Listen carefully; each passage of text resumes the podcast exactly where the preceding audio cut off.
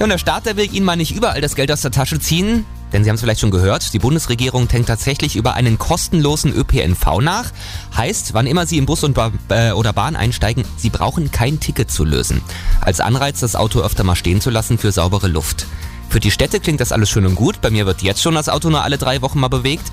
Mario König vom Verband Mitteldeutscher Omnibusunternehmer sieht aber das gleiche Problem wie ich. Man muss auch hier mal an die kleineren Dörfer denken. Gerade die Menschen und gerade in den Flächenbundesländern wie Thüringen ja eins ist, ist es so, dass wir das Problem haben, dass halt viele Verkehrspendler unterwegs sind frühmorgens und abends und das verursacht ja hauptsächlich auch die Luftverschmutzung. Da muss also eine bessere Vernetzung geschaffen werden, damit sie auch auf dem Land problemlos dann hin und her kommen. Aber die Idee an sich, die wäre schon gut. Es müsste aber erstmal die Finanzierung geklärt werden. Die Kommunen sind diejenigen, die als Aufgabenträger vor Ort für den ÖPNV verantwortlich sind und den auch finanzieren müssen aus verschiedenen Töpfen.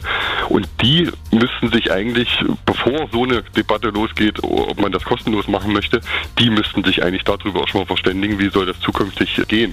In Tallinn, der Hauptstadt von Estland, gibt's das schon mit einem ganz lustigen Effekt. Die Leute, die nutzen den öffentlichen Nahverkehr tatsächlich häufiger, aber auch genauso viel das Auto. Und was auf der Strecke bleibt, ist das Laufen.